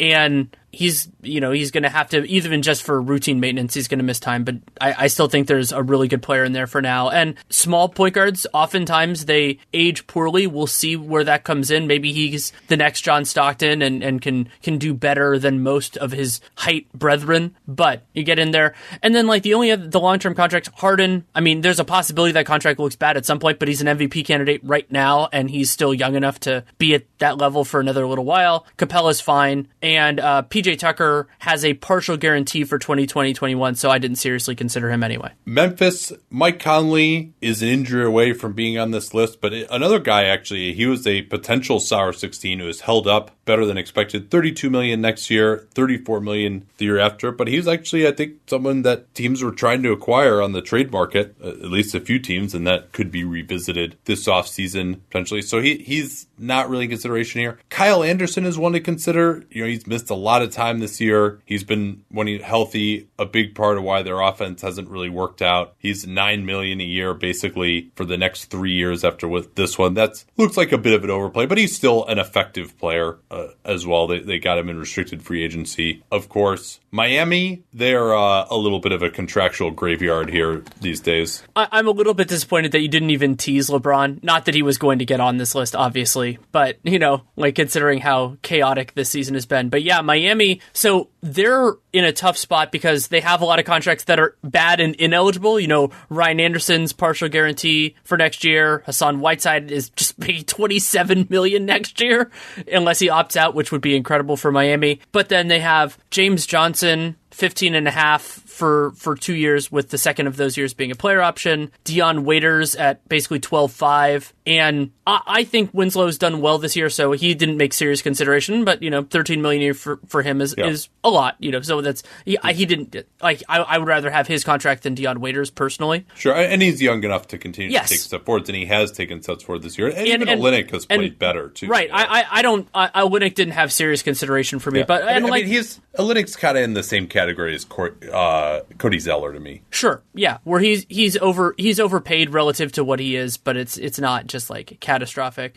And with with Winslow, the other thing that I like about his contract is that forwards who can defend like you can use them even if he's not even if some of the like the shooting and stuff isn't all the way there he still is a useful player. Like his floor is higher than like a center where you can just get guys for the minimum. The replacement value isn't there. And yeah i mean james johnson i still like him as a player when he's healthy but he's just been completely sidetracked with stuff. And so having to commit to 31 million for him over the next two years. That's a lot. That's a lot of James Johnson. Yeah, it seemed like that's what the Heat felt too when he uh, first got into their facility this year. Uh, but yeah, I mean he's he's really struggled. Milwaukee, Tony Snell, eleven million a year the next two years. Uh, that he's actually got a five hundred thousand dollar incentive that he's probably going to hit. So the Bucks are playing a little bit of a luxury tax dance right now, having signed Pau Gasol. So I think they're they can finish about forty six thousand under the tax as it stands right now. But Snell seemed like a three and D archetype. I think he's an interesting cautionary tale on how tenuous it can be for players like that sometimes. If your defense slips a little bit, if your three point shooting slips a little bit, if you don't do anything else at all, if you don't have like the longest track record, I mean, I think that's what, you know, he had one good year and then got signed to that extension. I still think Snell can do more than he's necessarily being given a chance to do here. I think he can be pretty effective, but still not a guy who guards the absolute best wing players and, you know, pretty limited usage guys. So like a useful player, a rotation player, but uh, well overpaid at that number to be certain. So I have a question for you, Tony Snell. It's the contracts have different structures. He is paid five million less than Kyle Anderson over the the post this year parts of their contracts. How do you how, who would you rather have? Would you rather have Tony Snell plus 5 million or would you rather have Kyle Anderson? I think Snell just fits on more teams even if Anderson certain teams that need someone at the 4 that need some passing and some defensive playmaking could use Anderson more, but no, I think Snell due to his superior versatility, superior health record as well. Um all right, here we go. Minnesota is next in alphabetical order. Whee! So Minnesota, we'll just briefly discuss Gorgui Dieng. Two years, thirty-four million left after this season. That is completely ridiculous. I mean, arguing that he, he is he's like a crappy backup center at this point. Yeah, I mean, so that's that's a ton of money, and like I, I know we want to talk about you know like oh Cristiano Cristiano Felicio, and yeah, his two years and sixteen million is bad. Gorgui Dieng makes basically twice as much money over the same duration of time, and the difference between those two players is not that important. I, I do think Dieng is better, but I don't think that that difference is going to like win you a ton of games or anything like that. Yeah, I mean, if you're gonna say how many teams would he be an upgrade for at backup center at this point, you're it's not gonna be that long of a list. And you know, you also have one of the most durable big men in NBA history who's a superstar playing ahead of him, so that that doesn't help matter as much. And then uh, then there's Andrew Wiggins. Andrew Wiggins, four years, 122 million. So he and Kevin Love make very similar money, but Wiggins is structured in the more conventional path of being 8% raises per season. So that means you will go all the way up to 33.6 million in 22-23. That is a lot of money for Andrew Wiggins. And I mean, so he'll be making more than twice as much at in a couple years from now, almost three times as much as Robert Covington. But I, th- I think we can save our our detailed Wiggins stuff because I have a strange suspicion that he will come up a little bit later. Yes, I, I, I suppose that's true. Um, Congratulations! Congratulations to Solomon Hill for expiring soon enough that he no longer makes the list. Yay! Yeah, yeah. no, that's. Uh, I mean, New Orleans not having anybody who qualifies is is pretty remarkable here. Well, and New York not having anybody that qualifies is remarkable. Yeah, well, that we'll see whether that's the case after this summer. we will. Uh, but no, actually, New York. Uh, there is one guy who popped out to me a little bit. Frank Ntilikina making 4.9 next year, team option for 6.2, but generally those options get picked up. I mean, you, you can't always just dump it, but for a guy his age, teams just seem to pick them up, but, and then it'll, there's that sunk cost aspect. So I, am pricing in that they would pick it up in theory, but I mean, he's given them absolutely nothing and has had big time health issues this year as well. Still a, a guy I'm not ready to totally give up on yet, but I mean, for that production to be just, you know, maybe the worst offensive point guard in the NBA is pretty rough. I still like Frank, so I'm hurt by that, but I'm not outraged by it. But again, not in serious consideration at, at that number. Oklahoma City has a lot of guys who are in consideration here. Russell Westbrook starts at 35.7 this year. That goes all the way out five years, ending at $47 million, a player option in the 22 23 season. And certainly the declines in his, game this season have been completely troubling. I think you could argue even at the 35 million. Would you say he's overpaid this year at the 35 million? I would. I mean, Paul George has been so important for their offense. We've seen in, I mean, that time when Paul George missed due to shoulder soreness, we saw how their offense fell off a cliff. And some of that was guys missing threes, you know, things that you don't expect to continue over a fuller sample. But Westbrook, well, to, well with their roster, yeah, that's true. without Paul George, I actually that, that's yeah. But so I, I would say, and Westbrook, you know, he's been better defensively overall, but the specific brand of defense he plays is it's inconsistent. He's not always getting into his guy, and then offensively, he's a wonderful passer, but he can't help help himself from some of the bad shots. And remember, we both picked him, and I I believe it was the right call that he was the MVP in 16 17, but that relied on insane clutch performance, which we didn't expect. Like, I mean, Russ, that year, I think if we had done our best players in the NBA at the end of that season, so that's really looking forward, like, because the idea of that is like the rest of the season. So let's say theoretically that would have been for the following season. I think I probably would have had him somewhere around seventh in the league, as great as he had been, just because we, I didn't expect to see all of that continue. And unlike James Harden, who has really delivered for the most part on what he did in his MVP season, Westbrook didn't, you know, the the the regression to the mean happened, but then he's also aging. And yeah, so Westbrook, the the overall number, just because you're talking about 40 million a year, I want to have the actual number out there. Four years, 171 million after this year. So that means that while he is a significantly better player, Westbrook will make 50 million more than college teammate Kevin Love and Andrew Wiggins. So that's you know like he's a better player but than, than Andrew Wiggins and Kevin Love, but 50 million is that's te- that's more than 10 million a year. That's 12.5 a year.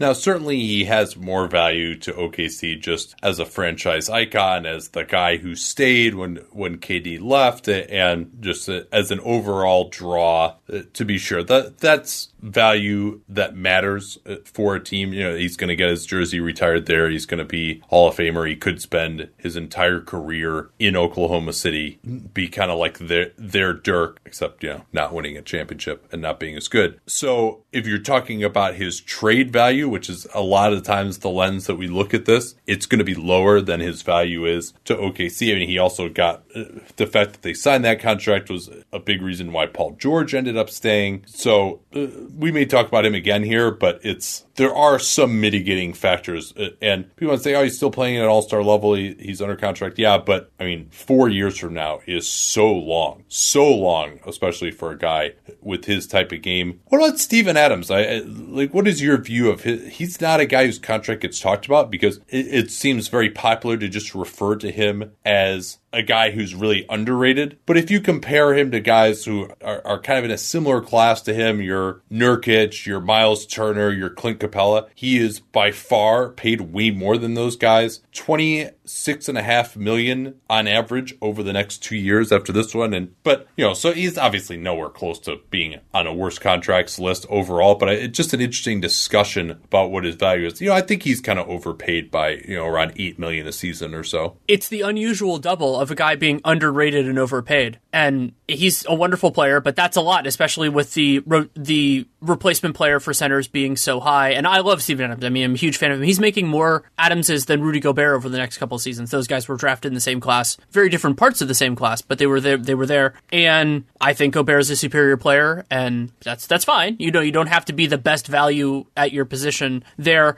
Not that he's in consideration for the absolute worst contracts list, but Dennis Schroeder at basically 31 million 50 he's a flat 15.5 for every season. He put he's through the 2021 season that's a negative value contract. I mean, to me, this season has been a reminder that he's, to me, he's not starting caliber. He can be a very useful, valuable backup slash injury replacement, but those types of players don't usually make 15 million a year, even if, I mean, point guard playing, getting 48 minutes at that position is very, very important. I've gotten some tweets from OKC fans as they've played well this year about like what a moron I was for thinking that that trade for Schroeder wasn't a good one to give up a first round pick for him. Yeah, they got off of Carmelo, but then his salary, of course, goes out way further. But there was just absolutely no statistical argument backing up that he's worth anywhere close to that salary. 50% true shooting this season, negative one offensive PIPM, negative 1.5 defensive PIPM. So overall PIPM is negative 2.57. That is absolutely atrocious. And they have had to start staggering Westbrook and George because any units with just him as the main offensive creator have completely flatlined. Um, here's one uh, Orlando. I don't think I would put uh, Evan Fournier in this category. He's a solid enough starting shooting guard. That, that s- salary is flat, only 17 million a year. He's overpaid, but you know, for maybe two, three million dollars, four million dollars, something like that. But uh, I think he's still a guy that I would have taken the risks to get. But Markelle Fultz, 9.7 next year, 12.3 the year after that, although it is a team option. We'll see. I mean, if he can't even play by next October 31st, maybe they'll just decline that option. But that's, uh, I mean, to, to be making 8 million a year and now it's going to go up even more, that 9.7 is already locked in for next year. And more likely than not that he will provide absolutely zero production. Uh, that's not a very good contract, most likely, but it still, it still has a glimmer of hope. I, I wouldn't mind having it, but it's also very likely an awful contract, if that makes sense. Yeah, like you think about how Fultz is making not that much, you know, like the overall obligation to him outside of this year is kind of similar to Cristiano Felicio, and Markelle Fultz just isn't playing. You know, he's not he's not playing at all, and we'll have to see what he looks like. Now, I think even a thoracic outlet syndromed Markelle Fultz still could provide some value, but it obviously would be very limited. It'd be more like a kind of a, a backup point guard in the minimum to slightly above minimum realm. But and, but you're right. I mean, the way that the way that you would think about this is just like how locked in are you on that on that option? And the reason I wouldn't have him on the list is just because I think teams, you know, if they're really not at that value, they can decline it. With Fultz, they'll have a lot more information by October, so they can get into it. I I didn't seriously consider Fultz, but you you've been more open to it on those. The only guy for Philly that's paid out that far right now is Joel Embiid. Joel Embiid is an absolutely wonderful player. You know, worry a little bit about the knee stuff and everything else, but but he doesn't get. He doesn't get in that consideration. The Phoenix Suns. The Suns have. I would classify Devin Booker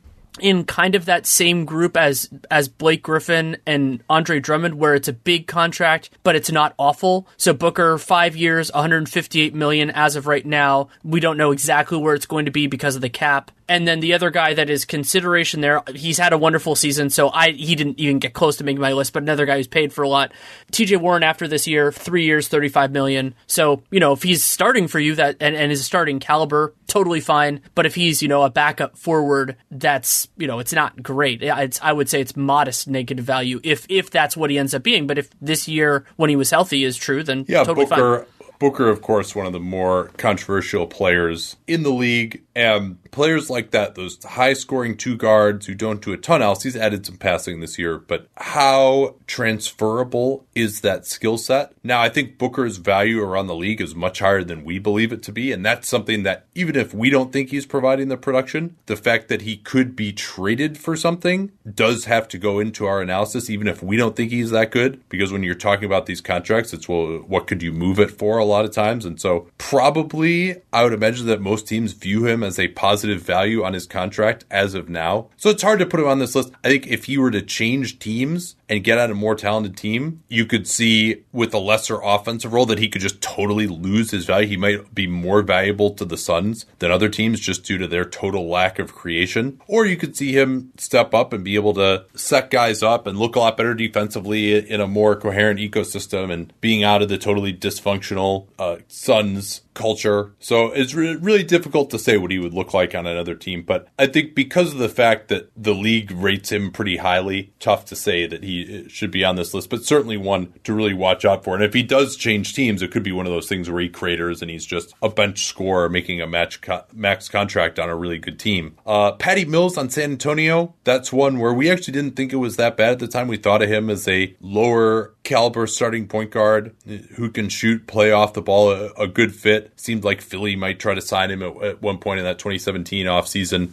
Mills is due an average of about 13 million over the next two years. That clearly, uh, as a guy who's uh, not a starter in San Antonio and probably has too many defensive limitations to start anywhere at this point in his career, is, is on the downside now, age wise. Uh, that's not great. That's the only one in San Antonio. Norm Powell in Toronto? He's in that group of like, you talk about that it's a negative value contract, but he's not in the worst of the worst. Three more years yeah. after this year, about 10 and a half a year, and he has that $11.6 million player option in 21 22. Possibly possible he's doing a lot better then, but then he can opt out and leave. And Toronto doesn't really have anybody else in that conversation. Yeah, uh, and if you put Powell on a different team, he could very easily live up to that contract. Yeah, it's. An, I think a lot of it's just been about opportunity in Toronto. So I have been public that I, with my belief that Dante Exum is a negative contract at this yeah. at this point. With I know this latest injury. I, am on board with you. Uh, he's kind of in the Fultz category of hey, he's at least got some upside, but yeah, I think the, the most likely outcome is that he, he's a massive negative there. Yeah, paying paying Exum ten million dollars a year, and and we don't even have really definitive proof because he's missed so much time. And I mean, I still believe that there's a good player in there that he's like a reliable backup point guard even in the minutes he plays. He like you know he's one of those guys who's a better player than he is creator for like for other people and stuff. And I, I still like his physical gifts. And he turns 24 this summer. Still room to grow, but like we're you know we're getting there. So Exum, he's not in the conversation for the worst of the worst or anything like that. But I would say he's negative value. And finally, for Washington, John Wall is on this list. We will discuss him extensively in just a moment here. Congratulations to the Wizards for only having one guy on this list, though. That's that's pretty good work by them, sort of. Well, they've been so capped out by terrible contracts that expire in 2020 that they fall into the couldn't sign any more of these guys. So if you'd like to go and see some of these players and uh, you know just how much they're not living up to their contracts. All right, that's not a very good pitch. Maybe if you'd like to go see some players who aren't on this list, SeatGeek is the way to do it. SeatGeek saves you time and saves you money compared to other ways of procuring tickets. They save you time in a couple of ways. Number one, they rank every ticket based on value. So you look in the section you want to look at, look for that big green dot, and you just pick the best value. Now you don't have to get FOMO in your head of, oh man, what if I, is this ticket that's $10 more expensive, but it's one section to the left? Like, is that a better deal. SeatGeek's algorithms can just tell you about it. I, I trust them. I just click on it. It's easy. And then they bring a bunch of different tickets together. I've used them for my annual trip to Milwaukee with my wife, where we actually go as fans that's a ton of fun, and we always get a, a, great deal on tickets up there using SeatGeek. If you haven't tried SeatGeek yet, and that would be a surprise because they are the inaugural sponsor of the show almost four years ago now, you can get $10 off your first SeatGeek purchase via the familiar promo code CAPSPACE. Easy to remember because we've been uh, talking about it just a little bit today. That's promo code CAPSPACE for $10 off your first SeatGeek purchase. SeatGeek, life's an event. We have the tickets, and don't forget that CAPSPACE code to let them know that you came from us. All right.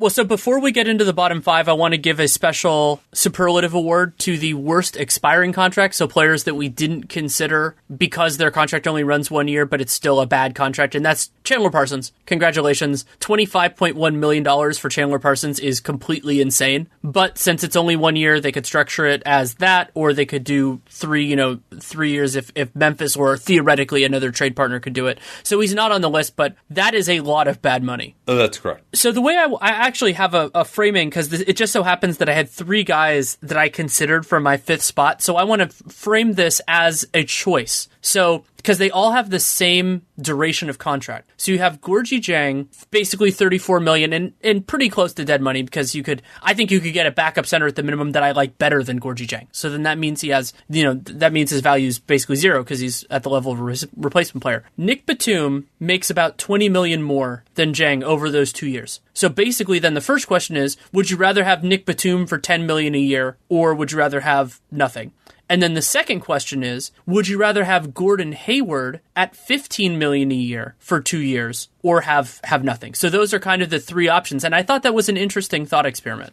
Yeah, it is. Hayward, I think I would just because maybe there's some hope that he could, uh, he's got some upside here. I mean, uh, the NBA, much like in the draft, just having an out, having some upside, even if it's only a 10% chance of a guy really blowing up, is still worth something to me. You know, you have to take a bunch of risks and then hope that some of them work out uh, eventually. And Hayward could be that type of risk. Although, even if he gets back to his previous level, he's not going to outperform the remainder of that contract. Uh, but still, probably Hayward would be uh, there if that's your uh, if that's your experiment. I, I, think it's a tough call, as it always is on this exercise, between just the sheer enormity and length of some of these contracts sometimes for players who are actually productive right now, and but what it could do to your franchise in the downside, as opposed to shorter contracts that are just terrible and you know the guy's never going to produce. You know, your your Gorgui Dieng versus your you know Kevin Love or something like that. But uh, should should we start with just our number five overall uh, here? Yeah, I'll start because I I posed that question. So I thought Dieng's contract was worse than Batum and Hayward. I'd rather have Batum for ten million a year than nothing. Yeah. So I chose Jang, Dieng as my fifth worst contract. My fifth was Russell Westbrook. Given all the factors we talked about uh, just a little bit earlier with him, but and his value to OKC, but just the length, those numbers. I mean, it's, it's, so massive that it's just going to be nearly impossible to build a team that's a high level playoff team with that contract on your books for the last probably three and maybe even four years. Uh, I mean, that could happen as soon as next year. They might. I mean, who knows where they end up this year? You know, they they they're looking good now, but you know, we felt that way about them last year, and they flamed out in the playoffs. We could see that happen again. I mean, it's not at all a guarantee to me that they get out of the first round, especially if they get the three seed and they have to play one of those other really good teams. I am So- offend- I'm offended and Yeah. outraged that you had Russell Westbrook on your list. He's fourth on mine. I, I mean, I there are a lot of things that I, I love about Russell Westbrook. I've you know I've had a complicated relationship with his game for such a long time, but I don't think he's going to age particularly well. I think we've already gotten some signs of that this year, and I don't think it's fair to give him the benefit of the opportunity of playing with somebody who's better than he is. Like if you put some of these other players on that list, and they could they could be there. Like if Russell West, if Paul George hadn't re-signed, the Thunder would be in a very different place this year. If if, if Russ, you know, he did miss some time and everything else, and his injury history isn't isn't as concerning to me as some other guys. Though the way he plays, you know, means that injuries can happen. And I th- I don't think his game is going to age particularly well. I think that it the expectation that he could come anything close to duplicating what he did in that MVP season, even if there had been no age deterioration, was unlikely. And you know, being an All NBA player and then dropping off from there would have been tough. And I think he's playing it below that level for me this year, even if it's not that far below. And four years, 171 million is a massive, massive commitment. You know, like think about how that changes your team's books if you are in any other situation. And the Thunder ownership, shockingly, impressively, if you want to call it that, are willing to pay this gigantic luxury tax bill. But if you theoretically were transferring Russell Westbrook onto a team either that had an owner that didn't feel that way or that was just in a different situation, that contract would look like not the worst albatross in the league, but it's it's a gigantic, gigantic contract. And this is not impugning the decision to give him that deal. Not in the slightest. No, I, I understand why that was done. They had to do that to get Paul George to come back. It, it was uh, in their situation. I would have probably, and I think Westbrook has fallen off more this year even than anybody could have anticipated. I mean, the decline in his jump shot is just crazy. Last year was was bad, and then and remember he, he agreed to that contract before the start of last year. He was coming off the MVP season, uh, and then this year it's been even more vexing. The the free throw shooting uh, going downhill, uh, all that, but especially the way he plays with the high usage style and just the lack of tools that he has. I mean, you mentioned he's a good passer, but so much of that passing is set up by using his athleticism to draw the defense and open those passing windows. You know, he's not like a Rondo style passer where he's just standing around up top and he's able to pass guys open necessarily. He's got to create that seam first. So yeah, it, it, I think it could get really ugly there. My number four was Kevin Love. The fact that he's come back and played as well as he have mutes this a little bit, but just the health risk, the age, uh, the fact that he is not a great fit for a team that's really trying to win at the highest levels, and those those are generally the type of teams that trade for a player like Love, where you you're getting him and you're paying on the front end to get into championship contention. I don't think he helps teams at the highest levels that much anymore with his athletic limitations. Good way of thinking about that is remembering that we had talked about him for years as a potential option for the Denver Nuggets. And now the Denver Nuggets, you know, even though they have uncertainty with Millsap, they have some control over that with the team option. They wouldn't want Kevin Love. I mean, Jokic, part of that's because Jokic has become an all NBA guy, potentially a first team all NBA guy.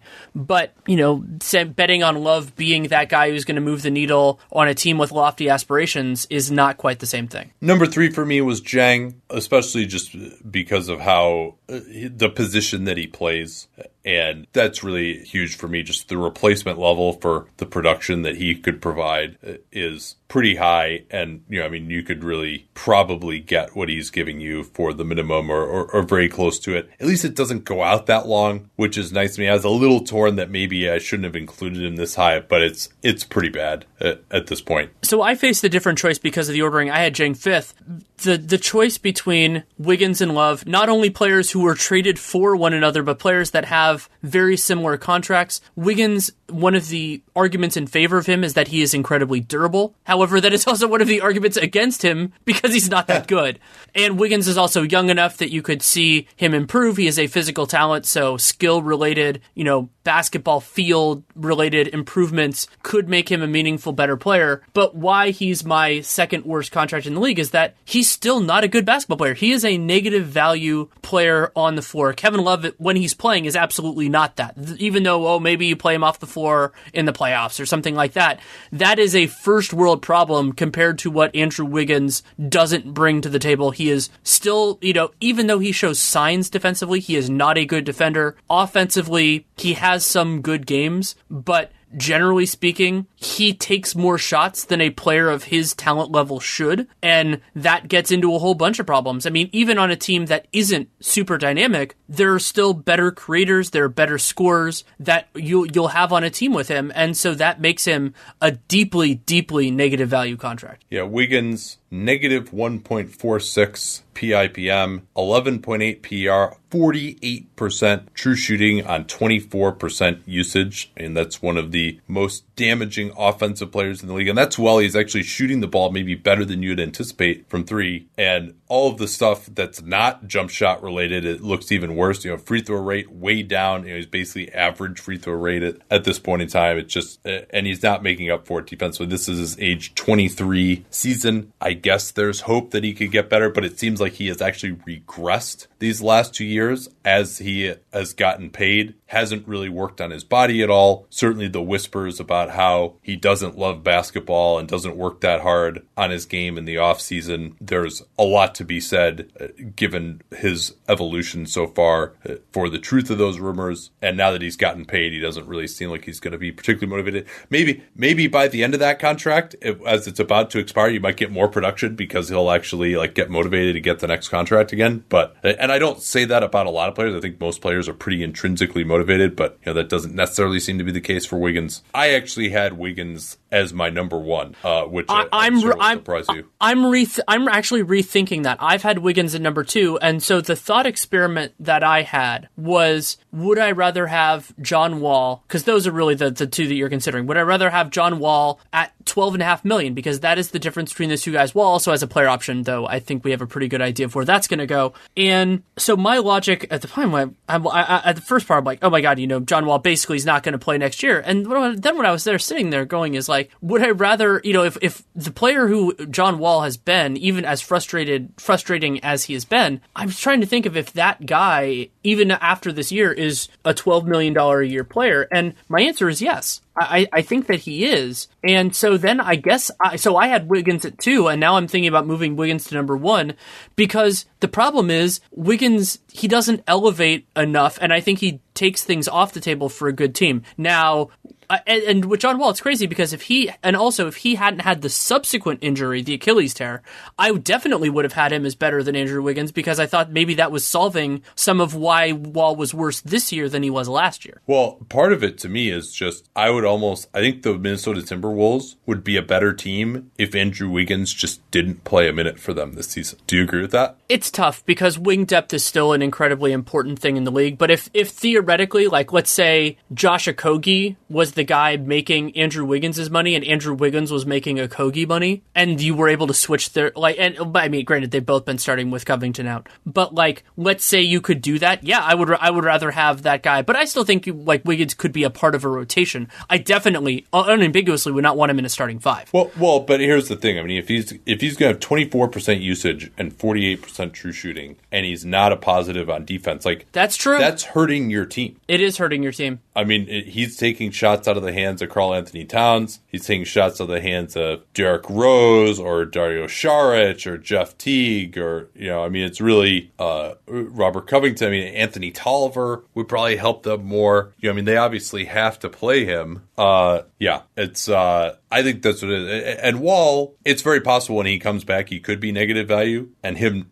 the fact that we know he's not playing at all next year, but I, you know, I do think he, he could provide potentially at least like some starter level production. And maybe Wiggins will get better. He is younger. Players do tend to progress, even ones who apparently don't work that hard. And Wall obviously is being paid a lot more. So this is a very difficult decision to be sure. But I think there's at least a chance that Wall could come back and in one of these years or two of these years give you pretty solid production. I mean, Wiggins has just been like a straight up negative this year. Uh, okay, I want to give you a, uh, of what I consider a fun trivia question. So oh, I, I did a basketball reference search over the last three years. So e- any single year counts. Players who played over a thousand minutes and had a usage rate over 20. Wiggins is substantially past 20, but I wanted to have a little bit of a broader filter here. Yeah. There are nine player seasons with a worse use with a worse true shooting than Wiggins has so far this year. I want to see I, there there's some real highlights on here. I want to see which of see which of them you can guess, and I'll I'll rattle through some of them. Too. So so this is with over 20 percent usage and over a thousand minutes played and